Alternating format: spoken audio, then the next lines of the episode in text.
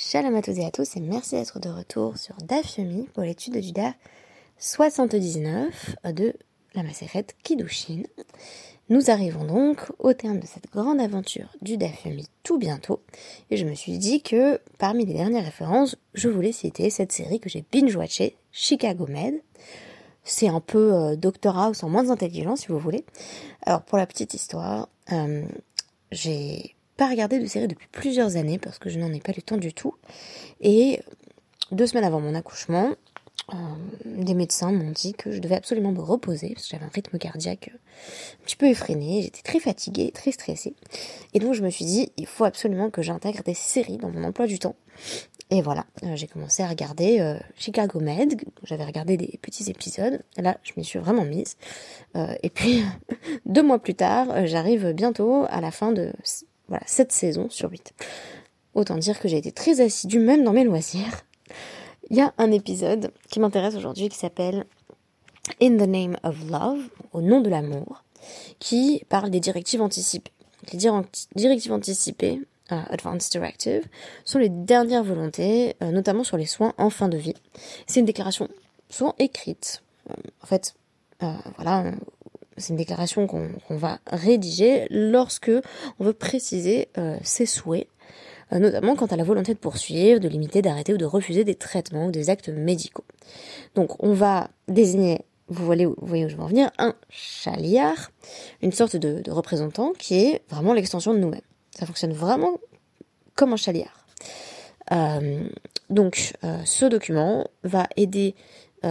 les médecins à prendre des décisions sur les soins à donner si on ne peut plus exprimer nos volontés. On va pouvoir notamment, à travers ce document, désigner une personne qui fait office de chaliard. Alors le document, évidemment, est plus proche d'un testament que d'une forme de shlichut. La shlichut passe par une personne et pas simplement par un document. Mais on peut désigner ce qu'on appelle une personne de confiance qui va prendre des décisions pour nous si on n'est pas à même de le faire quand les médecins présentent plusieurs options. J'en viens donc à In the Name of Love. On est donc au département des urgences. C'est là que se déroule l'intégralité de la série. Et l'un des médecins, Will Halstead, doit traiter une femme qui s'appelle Evelyn. Donc Evelyn, elle a un problème rénal grave. Et toute la question c'est si son état s'aggrave, est-ce qu'il est autorisé, le médecin bien sûr, à l'intuber. Alors, le docteur Will Halstead apprend à la famille que une dialyse est nécessaire pour espérer prolonger un peu la vie de Evelyn, mais de toute façon, en réalité, elle a une maladie très grave et a priori, elle n'en a que pour quelques mois ou quelques années. Alors, on découvre bien vite que Evelyn a la maladie d'Alzheimer. Et pourtant, elle demande activement à ce que l'on sauve sa vie. Sa fille souhaite également faire en sorte que sa mère vive le plus longtemps possible, mais son mari affirme qu'il ne faut plus lui donner de traitement.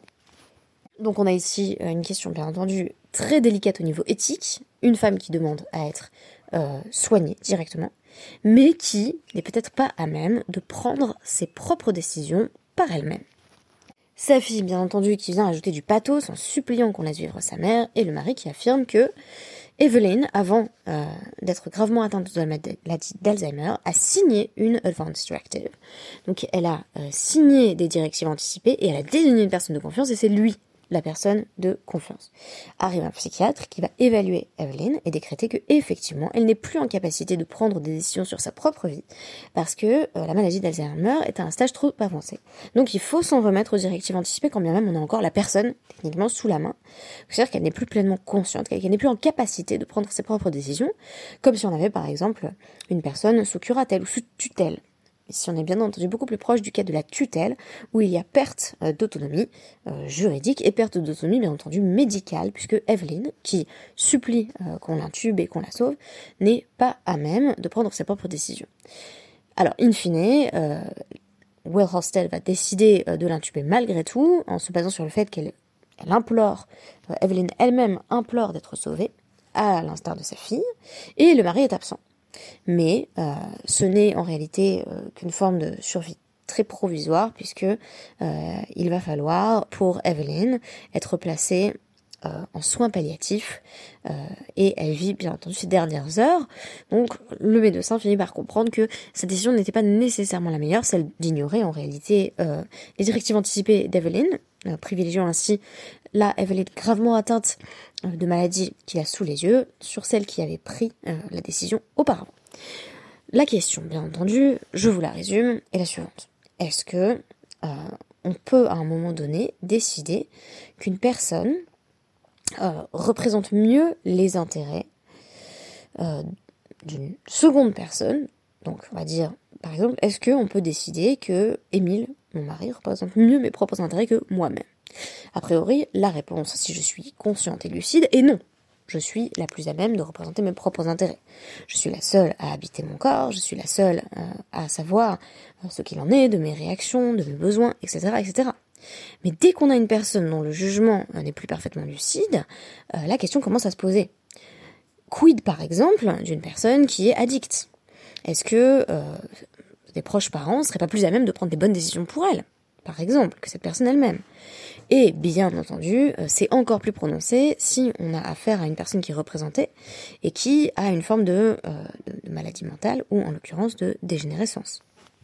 C'est exactement la question qui est posée dans notre taf, avec le fait de savoir si on peut désigner un chaliard qui va peut-être mieux décider d'un partenaire que nous-mêmes. En d'autres termes, si une femme ou son père dit « je désigne un chaliard, va me trouver un mari », donc l'envoyé qui est comme une extension légale de sa personne, est-ce que le chaliard est plus à même de prendre un choix pour cette femme ou pour son père? Alors, on nous dit dans la Mishnah, Mishnatan Reshut Lishlocho Lekadesh et Bito, Vehalach Hu Vekitcha, Im Shelo Kadmu Kiddushav Kiddushin, Veim Shel Shlocho Kadmu Kiddushav Kiddushin, Veim Eino Hadua, Shnehem Notnin Get, Veim Ratsu Echad Notnin Get Veechad Konas. Alors, le cas est le suivant. Un homme qui avait dit à un chaliard, donc un représentant juridique, d'aller trouver un mari pour sa fille. Si le père décide de finalement s'en charger lui-même, on nous dit le critère est simplement chronologique. Donc il n'y a pas de question d'autorité en jeu. Le père n'a pas plus d'autorité que le chaliard en soi, ils sont exactement sur le même plan. Mais la question, c'est qui l'a fait en premier. Si c'est le père qui a fiancé sa fille avant que le chaliard ne s'y mette, eh bien elle est vraiment fiancée. Et si c'est le chaliard qui l'avait déjà fiancée, ce qu'a fait le père n'a servi à rien, puisque le chaliard était comme une extension du père. C'est comme si on se divisait en deux, si vous voulez. C'est comme si on avait deux fois le père. Eh bien l'extension du père a déjà fait ce que le père aurait pu faire, ou a finalement voulu faire. Le fait que chez le père il y ait eu un simple changement d'idée, donc changement de volonté, n'a aucune influence sur le processus. Si on n'a pas la chronologie exacte des fiançailles, et donc on a le même acte avec le même niveau d'autorité, le père et le chaliard, on nous dit les deux doivent divorcer, doivent donner un acte de divorce à cette jeune femme, puisque techniquement chacun pourrait être l'époux légitime. Et si ils se mettent d'accord, eh bien l'un peut donner un acte de divorce et l'autre dire « très bien, je l'épouse ».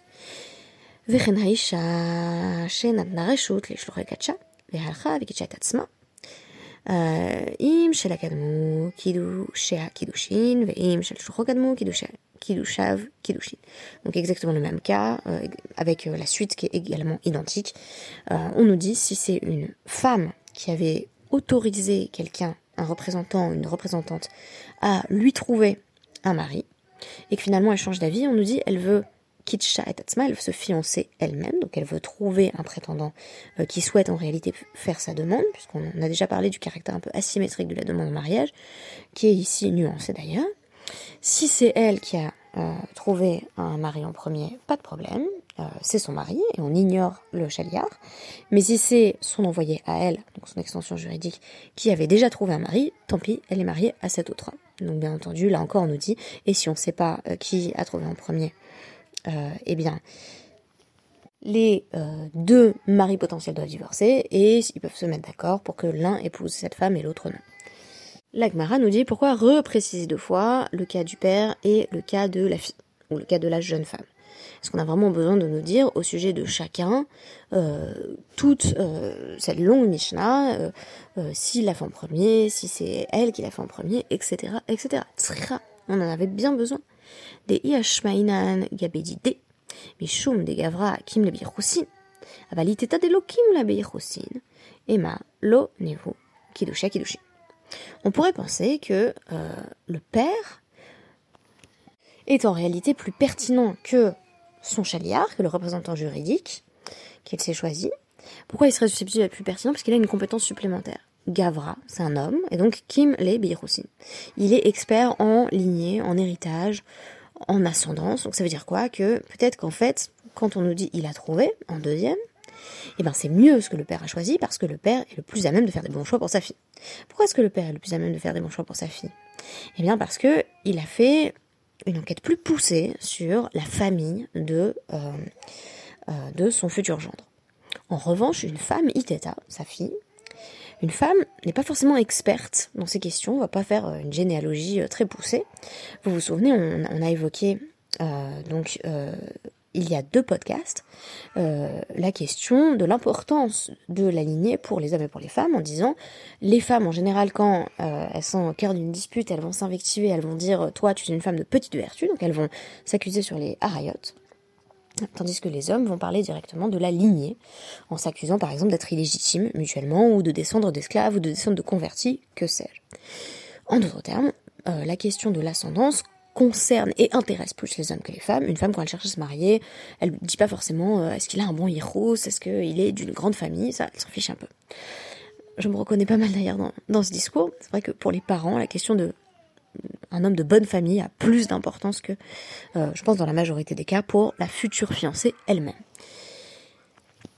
Et donc on nous dit, comme la jeune fille a pas ce critère important en tête, peut-être que elle, son avis a moins de poids que celui de son envoyé, mais le père, son avis pourrait avoir plus de poids que celui de son envoyé, parce que quand il a trouvé un deuxième mari, c'est que c'est un mari de bonne famille.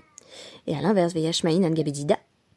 Mais si on nous avait seulement enseigné le cas de la femme, on pourrait dire mishum de iteta, daika ou minasva avale iru ema lo irpatle trecha.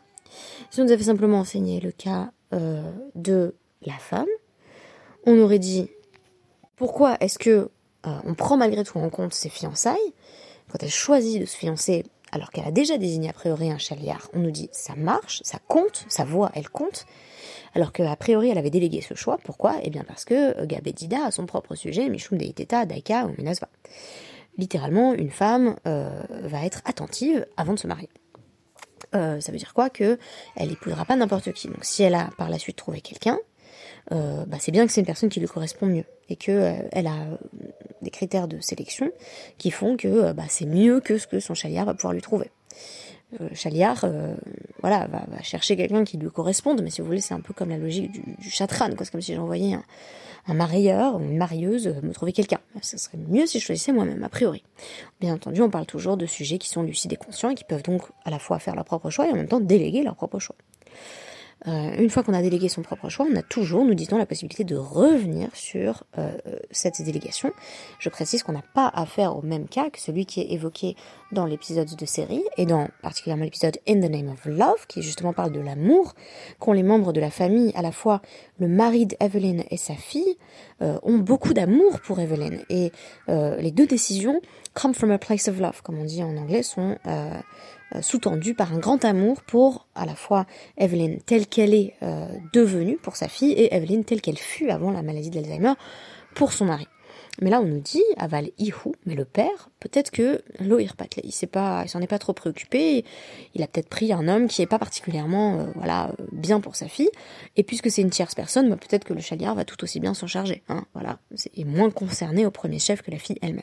Et on nous dit non, dans les 2 cas, en réalité, on a toujours la possibilité, pour peu que les fiançailles aient pas déjà été conclues par le chaliard, là auquel cas c'est tout à fait clean, puisque le chaliard avait été désigné par la principale intéressée ou son père, si on a changé d'avis et qu'on a dit je veux pas être représenté, eh bien là encore on est tout à fait pris en compte dans cette nouvelle velléité. Alors c'était pour ça que Tzrecha, qu'on avait besoin que la Mishnah nous mentionne le cas du père et le cas de la fille.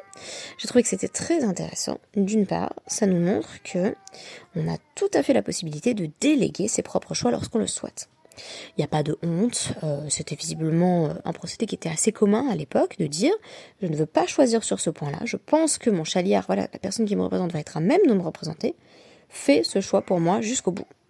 Et si cette personne a fait le choix en premier, eh bien, on n'a pas à revenir sur le choix qu'on a fait de ne pas faire de choix, ou plutôt de donner ce choix, de donner le plein pouvoir sur ce choix à une autre personne à qui vraisemblablement on faisait confiance.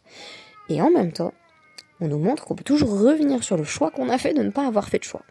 On n'est jamais complètement impuissant. On n'est jamais entre les mains du chaliard qui pourrait prendre le dessus sur nos propres intérêts, nos propres désirs, nos propres besoins. Le père a lui-même des considérations importantes en tête qui justifient qu'on le prenne en compte. Il pense à la question de l'honneur familial et la fille elle-même sait ce qui est le mieux pour elle, tout simplement, sur la base du fait qu'elle va pas se marier avec n'importe qui.